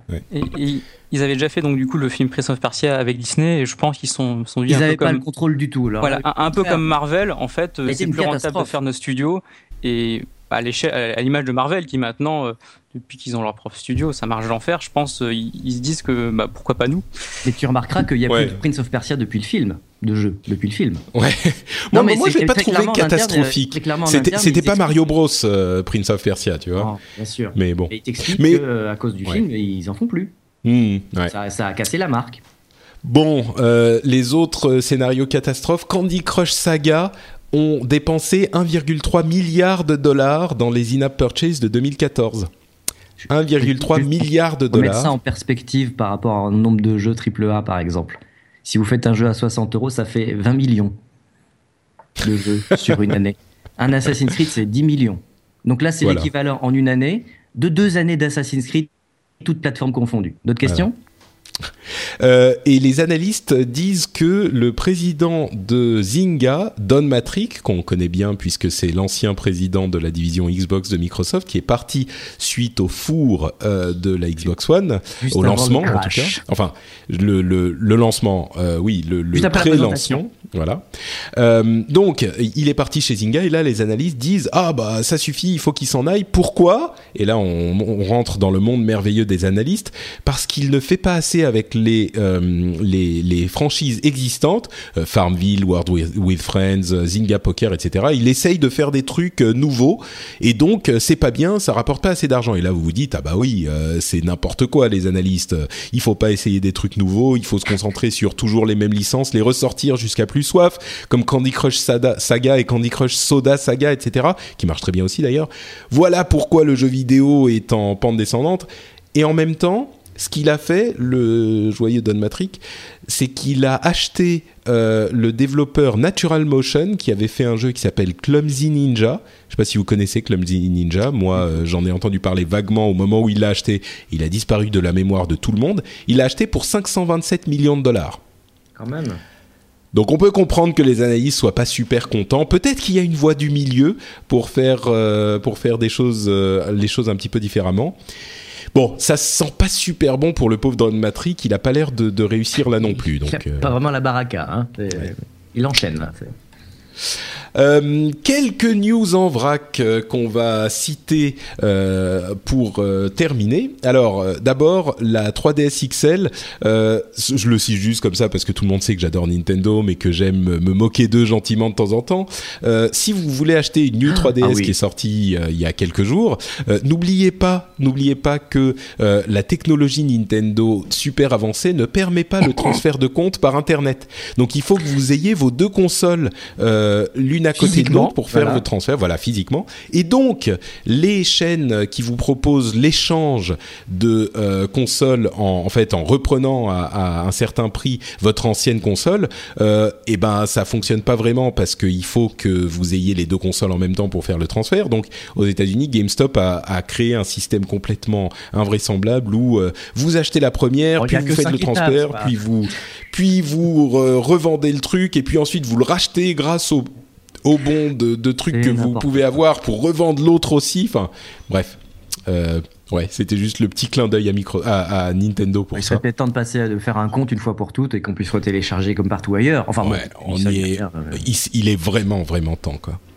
Est-ce que vous savez ce que c'est que euh, l'audio binaural? Bi... Je sais même pas comment ça se prononce en, en français, on va dire binaural. Binaural, ouais. Vas-y, explique.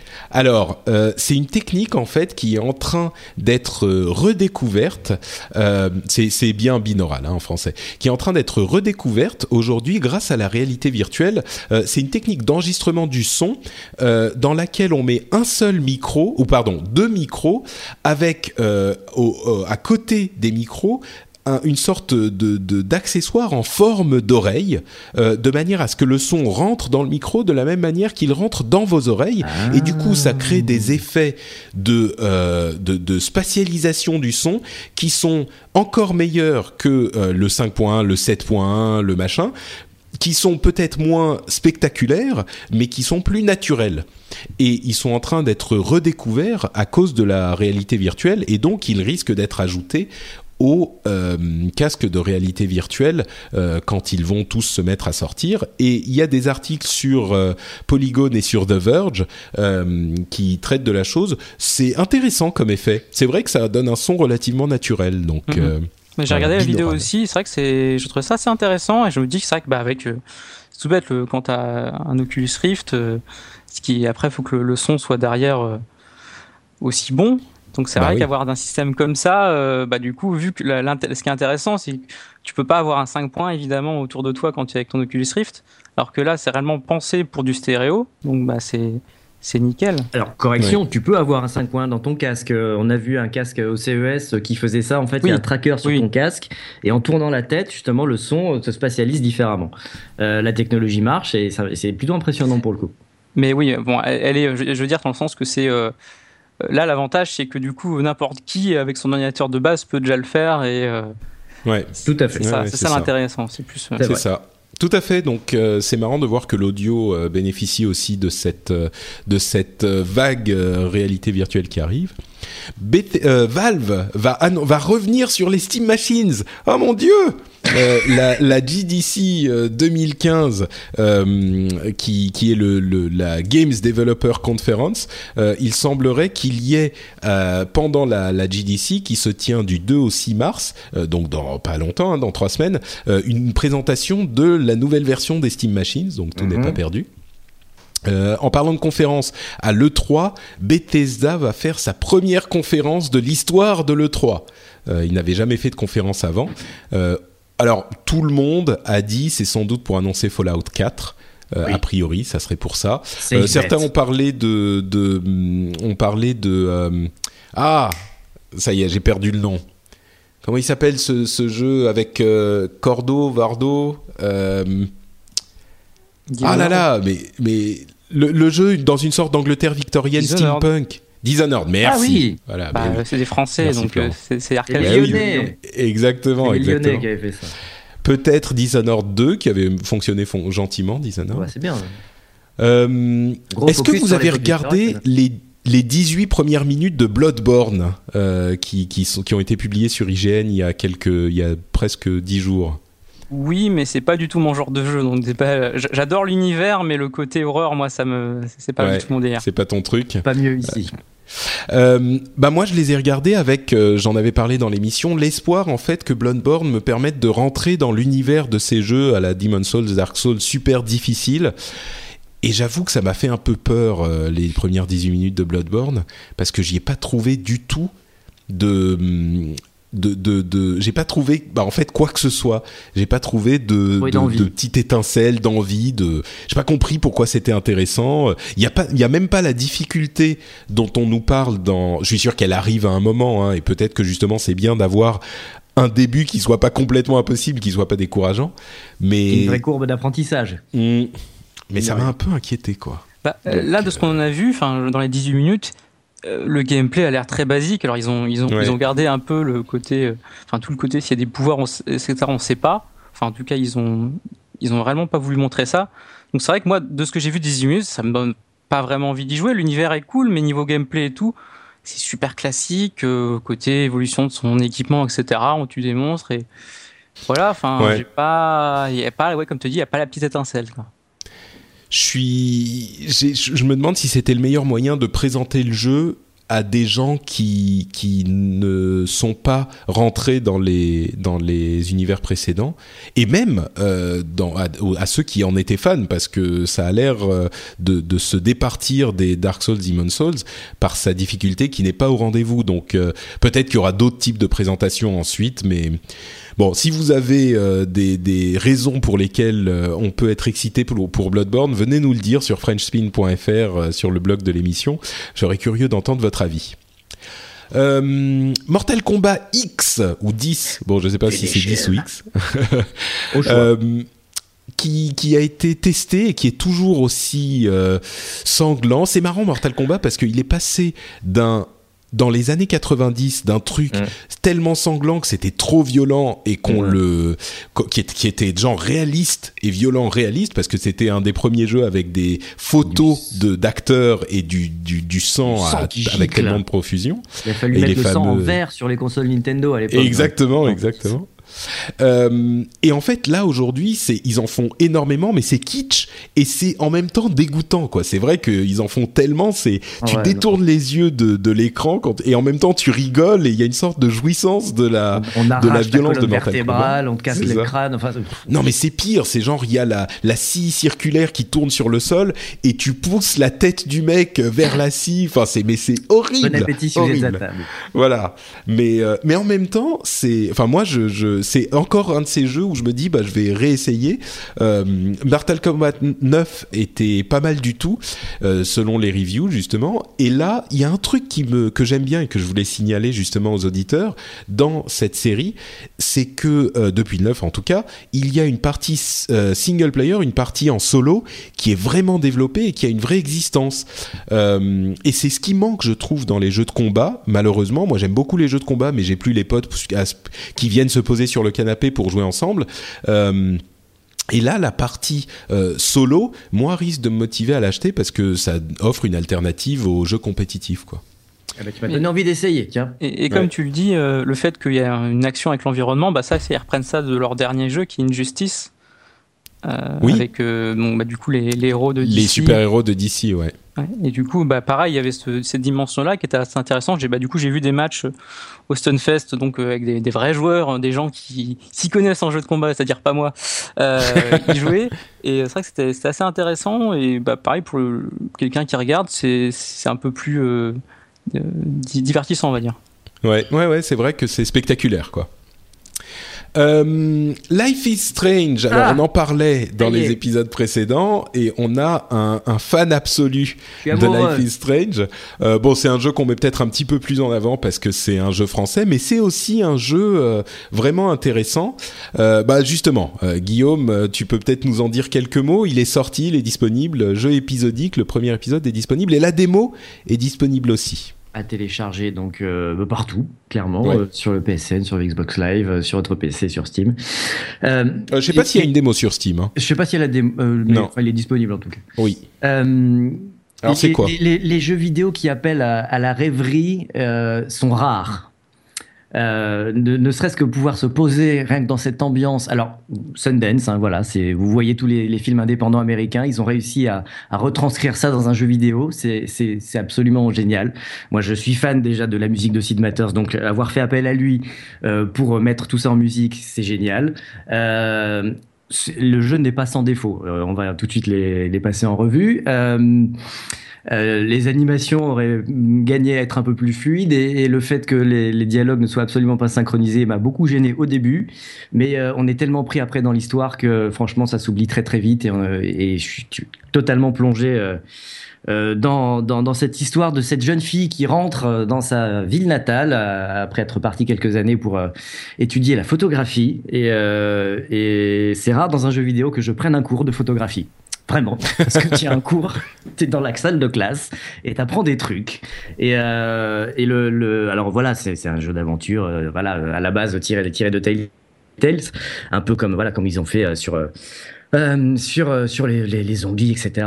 Euh, mais en amenant quelques nouveautés quand même, parce que là on déplace pas un curseur, on déplace la caméra. Et le euh, personnage, on a le contrôle direct du personnage. C'est un univers en 3D euh, comparable au, euh, TPS. Super bien, super bien fait. Enfin, fait avec, voilà, pour le coup bah, vachement stylisé quoi. Ce qui fait dans la moyenne de de, de, de l'actuel. Voilà, ils ont pas de se faire sur euh, voilà hein, sur plusieurs années. Euh, voilà. Bah c'est un parti pris artistique donc euh, totalement assumé mm. et le, le, focus est bien mis sur l'histoire et sur l'ambiance. C'est l'ambiance voilà qui ressort qui ressort en plus. le petit catch niveau gameplay, c'est que cette jeune fille découvre qu'elle a le pouvoir de remonter le temps de quelques secondes, ce qui apporte des mécaniques de gameplay assez intéressantes, surtout sur trois points. C'est-à-dire que, alors, elle peut remonter le temps que de quelques secondes. Euh, enfin, une ou deux minutes, quoi. Mais oui, enfin, dans la dans la scène où on est, c'est-à-dire qu'on va pouvoir changer un choix qu'on a fait dans un dialogue, par exemple, ou changer un choix important qui est euh, qui est qui est mis en scène par par une bordure rouge. Attention, ce choix va être très très important pour la mhm. suite des événements. Donc, vous voyez évidemment tout de suite l'effet immédiat de votre choix. Vous pouvez revenir en arrière et faire l'autre choix, et surtout faire votre votre décision finale en connaissance de cause, ce qui n'arrive jamais dans la vraie vie. Euh, et ce qui a est-ce qui dans les jeux classiques, euh, faudrait faire une sauvegarde, revenir en arrière et essayer de voir ce qui se passe. Là, on vous laisse le choix justement d'expérimenter tout ça et de dire, eh ben voilà, c'est ce choix que je vais faire. Et vous n'aurez plus l'excuse après de vous dire ah mince en fait j'aurais voulu changer. Il va falloir vivre avec votre choix quelles que soient les conséquences à long terme et c'est celle-là que vous ne connaissez pas. Et je trouve ça très malin quand même parce qu'on se dit on a le pouvoir sur le court terme, mais est-ce qu'une décision qui peut paraître intéressante et plutôt positive à court terme va pas avoir des effets dévastateurs dans le troisième ou dans le cinquième épisode? C'est ça que je trouve super intéressant. Et niveau mécanique, euh, quand on remonte le temps, donc euh, Maxine, donc là l'héroïne ne se déplace pas, donc ce qui fait qu'en gros elle a comme une sorte de petit pouvoir de téléportation, vu qu'elle reste sur l'endroit où elle était euh, en remontant. Il y a des tout petits éléments de gameplay comme ça. On sent, on sent qu'il y a des tentatives. Alors, j'imagine que ça va être développé dans les épisodes suivants, mais on sent qu'il y a des petites pointes de voilà ce qu'on pourrait faire avec ce pouvoir. Euh, elle garde les objets avec elle, donc elle a pu prendre un objet à l'autre bout de la salle et l'avoir sur elle aussi euh, en remontant le temps. Et, euh, et troisièmement, elle garde évidemment le, le, le savoir des dialogues qu'elle a déjà eu. Donc, on peut se planter en répondant à une question et, et revenir en arrière arrière et, paraître comme un élève modèle et savoir la réponse avant tout le monde. Non, non, mais c'est jouissif parce que ça donne, ça donne une sorte de super pouvoir, de, voilà, de super puissance. Et c'est très malin. Je me suis dit, voilà, c'est des choses qu'on n'avait pas encore vues dans, dans, le jeu vidéo et, le fait de manipuler le temps comme ça à court terme, voilà, sur un truc bien précis dans une zone contrôlée, on est d'accord, on n'est pas du tout là à vouloir changer euh, un choix qu'on a fait euh, il y a une demi-heure. Mais je trouve ça très intéressant et je suis tombé amoureux de l'ambiance, donc euh, allez-y. Et puis franchement, c'est 5 euros un épisode, vous risquez quoi? Euh, Essayez-le et vous verrez bien. Si ça vous plaît, euh, bah, achetez la saison. Puis si ça vous plaît pas, bah, vous avez perdu que 5 euros. C'est même pas le prix d'une bière à Paris, ça va. C'est sûr. Et en plus, il y a la démo, donc. En plus, donc. Si vous allez sur la page du premier épisode. Et... Ouais. oui, donc vous allez sur la page du premier épisode et vous pouvez télécharger la démo. Florent, un avis sur Life is Strange Ouais, bah du coup, moi je l'ai, je l'ai dévoré. C'est à mi-chemin entre indépendant et, et, pas indépendant. Euh, déjà, je, je, suis content pour Dotnod, en fait, donc euh, Dotnod Entertainment, donc studio parisien, euh, qui a fait ce jeu, qui a fait Remember Me avant. Remember Me a été chaotique dans son dans son développement. Ils ont changé d'éditeur, ils ont changé de style carrément de jeu à ce point-là. Donc c'est vrai que ça a été pas simple pour sortir un jeu. C'est vrai que du coup à la fin le jeu était très mitigé euh, dans, sa manière, euh, dans sa manière d'être. Et c'est vrai que là, euh, l'accueil critique a l'air largement meilleur, en tout cas pour la Fist Range en, globalité. Donc je suis content pour eux déjà de, pouvoir un peu se remettre sur pattes après le succès mitigé de Remember Me. Et c'est vrai que Life is Strange, déjà le, le côté, le fait que tu ne tu ne sais pas l'impact, comme tu dis, que peut avoir nos actions. C'est vrai que du coup, moi, je, enfin, je, réellement, je, je, bah, je m'immerge dans, dans ce monde et je me mets à la place de la fille. En moi, qu'est-ce que je ferais si j'avais ça? Et réellement, je, Mm. Je, prends mes propres choix. Et c'est vrai qu'il y a, moi ça m'a fait penser euh, totalement à, Gone Home où pareil je, m'immergeais complètement dans le jeu, je me mettais réellement à la place de la fille. Et, euh, c'est là que je trouve que le, monde marche vraiment bien. Il y a plein d'éléments qui, qui, me rappellent moi mon lycée euh, donc c'est vrai que c'est vraiment sympa. ah, c'est marrant ça. Je j'avais pas vraiment euh, vu la chose comme ça. Moi, bah- euh, évidemment, mon lycée il est très lointain, mais bah, bah, moi, ce qui était l'exemple, c'est que c'était pas mon lycée de secteur, donc j'étais à un lycée plus loin, donc j'ai perdu pas mal d'amis parce que du coup j'étais pas dans le même hmm. lycée qu'eux, donc j'étais ah bah un peu. T'es en plein dedans là. Voilà, j'étais un peu dans, en plein dans le, le, le, même cas qu'a la fille dans le jeu, quoi, donc. C'est effectivement un jeu qui est bon. Alors c'est très très très narratif, hein. comme Guillaume le disait, ah c'est genre tel tel game. histoire, hein. voilà. Euh, c'est il y a très très peu de gameplay. Hein. Euh, mais cette euh, donc si vous aimez pas les jeux narratifs, déjà faut passer votre chemin.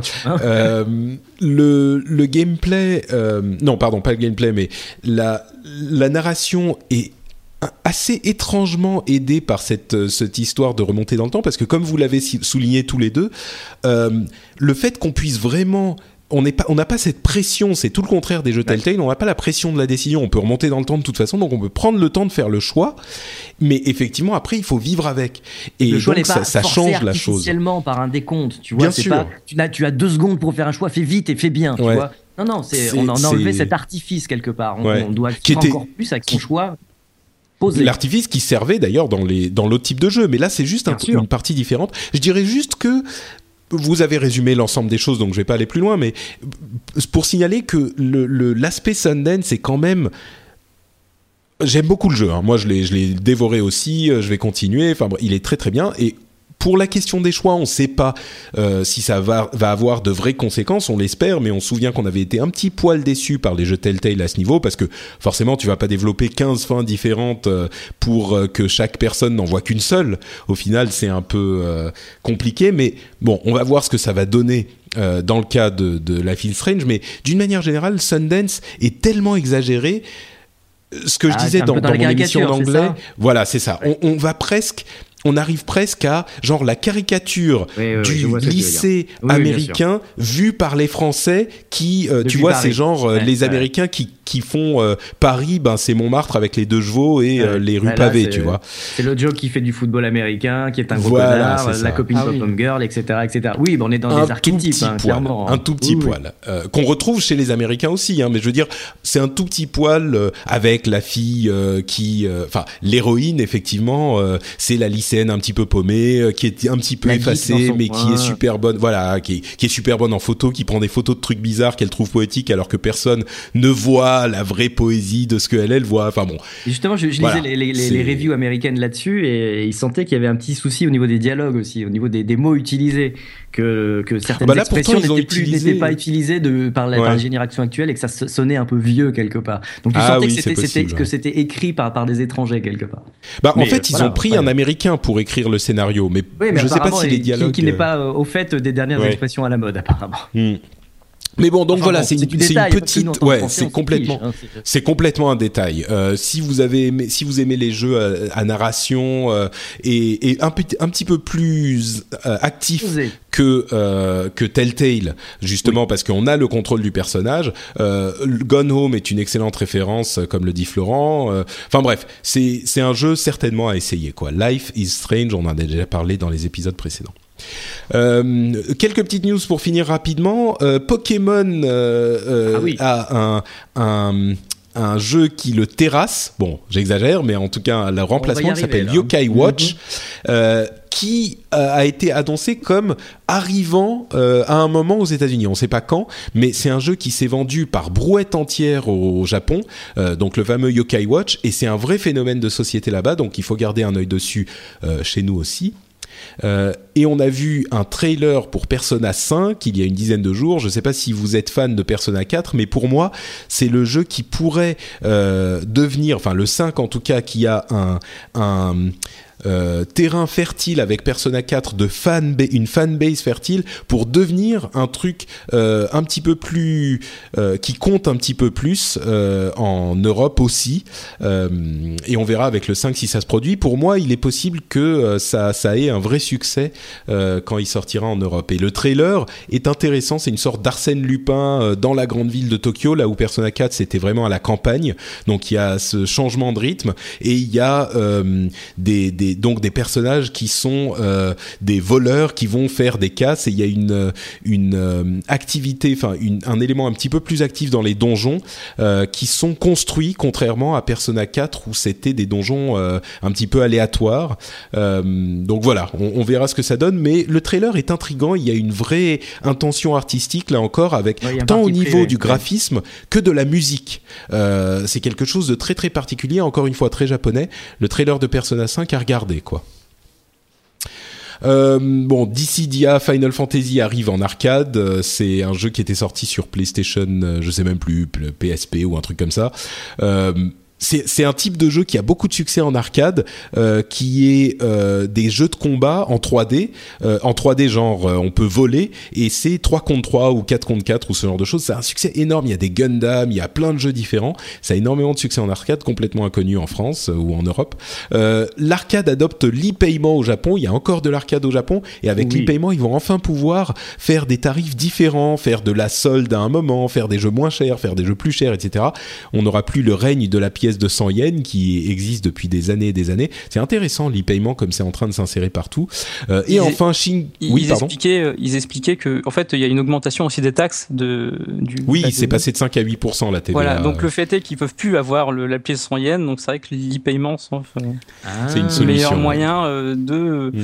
Continuer avec les Je vais gens. te euh, taxer le, le 0,8 à côté au lieu de prendre juste ta pièce de 100 yens. Oui, d'accord. Exactement, voilà. Donc tu fais 108 ou euh, bah, parfois 150 pour un gros jeu. Bon, c'est, c'est peut-être- ça sera peut-être rare. Ou alors tu achètes euh, un petit peu plus et puis, enfin bref, c'est, c'est l'e-payment est en train de. Il y a Apple d'ailleurs qui est en train de faire des accords avec euh, des, des, des constructeurs de machines, de distributeurs automatiques.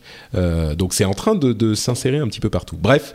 Tu veux dire qu'on va pouvoir payer son café à sa machine automatique avec son iPhone Exactement, exactement. Aux États-Unis, en tout cas, c'est un des développeurs, je sais plus comment il s'appelle, mais un des développeurs, un des constructeurs. Euh, ils font, ils ont 200 000 machines aux US quand même. Ah, quand même. euh, bon, on, on peut- mais ce que je veux dire, c'est que c'est un mouvement qui est en train vraiment, enfin, de, de décoller. Shingeki no Kyojin Attack on Titan, un, un animé hyper hyper populaire qui est annoncé en arcade par Capcom. Personnellement, j'ai pas adoré Shingeki no Kyojin.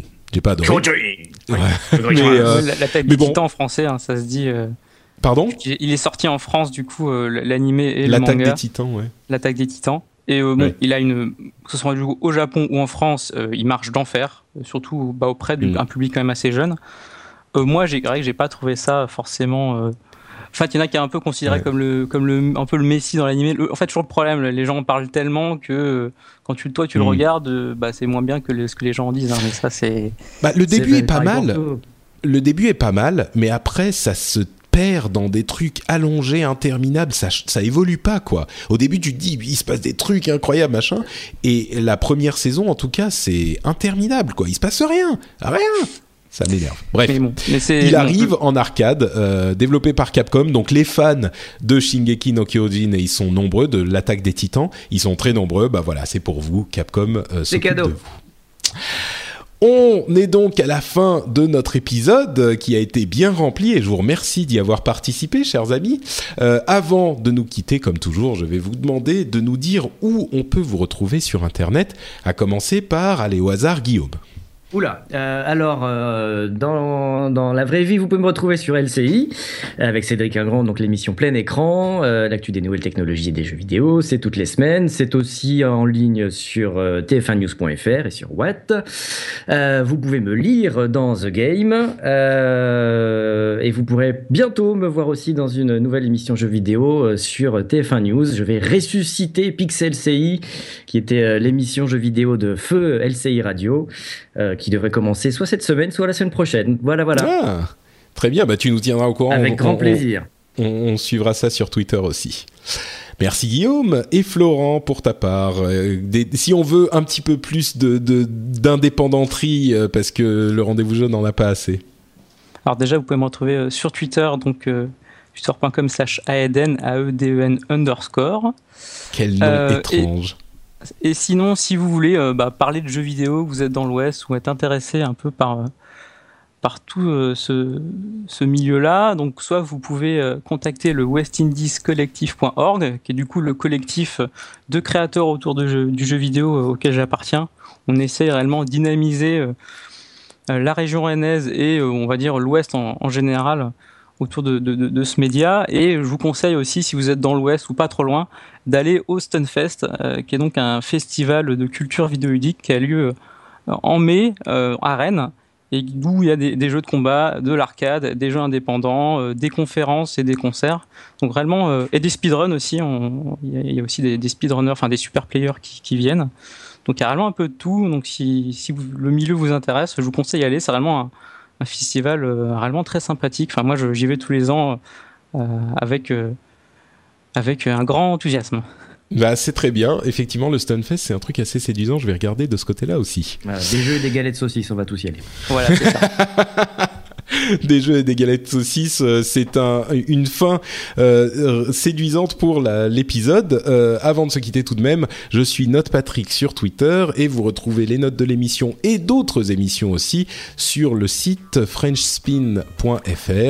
Il y a des, des émissions qui vous plairont, j'en suis sûr. On se retrouve dans deux semaines pour un nouvel épisode et d'ici là, on vous fait plein de bises. Ciao ciao